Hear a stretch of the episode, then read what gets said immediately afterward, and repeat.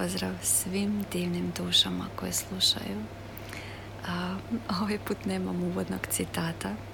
Baš sam spontano, kasno u noć odlučila snimiti ovu epizodu. A, došla sam podijeliti s vama nešto što mi se mota po mislima ovih dana. A radi se o našoj prošlosti. Svim ljudima koji su dotaknuli naše živote na lijep način, a neki možda na manje lijep, a od nekih nosimo još uvijek gorčinu u sebi. Naslov sam stavila baš takav jer sam sama na svom iskustvu osjetila na koji način ajmo reći suočavanje sa prošlošću može ubrzati naš razvoj. Iskreno nisam baš od tog da volim govoriti ovo je brži put, ovo je sporiji put. To sam već nekoliko puta spomenula jer svatko od nas ima svoj proces.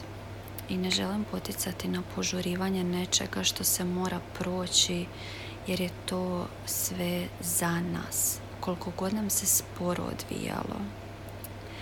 Um, ali sam isto tako slobodna reći da postoje načini da ako osvijestimo da smo spremni suočiti se s nekim stvarima, da i možemo sa određenim metodama pod navodnicima ubrzati taj proces. Jer on će se sam ciklično pojavljivati i ukazivati nam na polne točke. Pa tako kada govorimo o odnosima iz prošlosti, ako usmjerimo pažnju u datom trenutku na emocije koje nam izazivaju neki ljudi, ako zaronimo u dubinu cijelog scenarija koji je ostao zakopan u tijelu, i tekako možemo reći da smo hrabro ušli u sebe i na taj način ubacili u veću brzinu. Mene osobno nakon nekoliko dana takvog procesa jako boli glava, tijelo, magli mi se, baš onako osjećaj da sam odradila nešto kad osvjetlimo taj moment koji nam je bio u nekakvom čuvoru, on se tad raspetljava i zbilja zavisi koliko je bio čvrst, može dovesti do fizičke boli jer je tu u nama. E sad, kako ući ovaj proces sam sa sobom? Koliko je jednostavno, toliko i teško. Jednostavno je jer možemo biti potaknuti nekim triggerom da krenemo učestalo misliti o tome i eto već smo tu na putu. Teško je jer se znamo u tome zbuniti. Ne možemo doći do odgovora ili se zapravo ne znamo postaviti prava pitanja. Imati vodiča kraj sebe je divna podrška jer nekad je dovoljno samo malo da nam se otvori toliko toga. S druge strane, ne moramo zaroniti u prošlost potaknuti triggerom. Možemo samo inicijativno odabrati temu za koju ono imamo osjećaj da smo spremni ići dublje i otkriti nešto novo. Meni su osobno puno pomogle stare fotografije. Točno znamo kamo idemo čim zastanemo na nekom licu.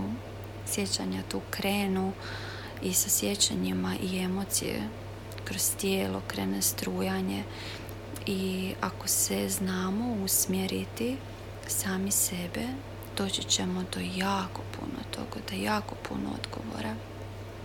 Zašto ovo sve govorim? Um, onaj gorak okus može nestati. Zato govorim. Naša prošlost je tu za nas. Svi odnosi su nas vodili do ove točke gdje jesmo danas u svijetu dualnosti mi smo ti koji određujemo je li nešto dobro ili loše, koja je istina naša. I tu se često zarobimo u neprihvaćanju nečega što smo prošli ili što smo bili ili što smo radili. se da otkriješ zašto je to baš tako bilo, s kom svrhom je to bilo i koliko ti sve to odražava vrlo važne putokaze baš u ovom trenutku za dalje. Ukoliko te više zanima tema odnosa, još uvijek je u prodaji snimka Zuma sa mojim dragom Koranom, gdje smo pričali o dubini partnerskih odnosa, ali smo se dotakle i odnosa sa drugim ljudima.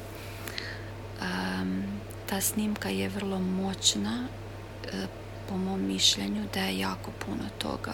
Ja se usudim reći da otvara potpuno novo viđenje odnosa.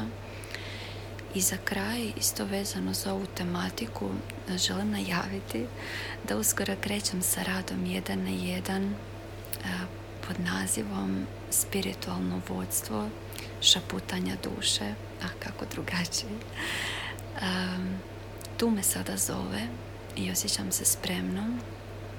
Već neko vrijeme mi svemir poručuje da ja vodim druge i da to radim toliko prirodno i spontano da nisam uopće bila toga svjesna.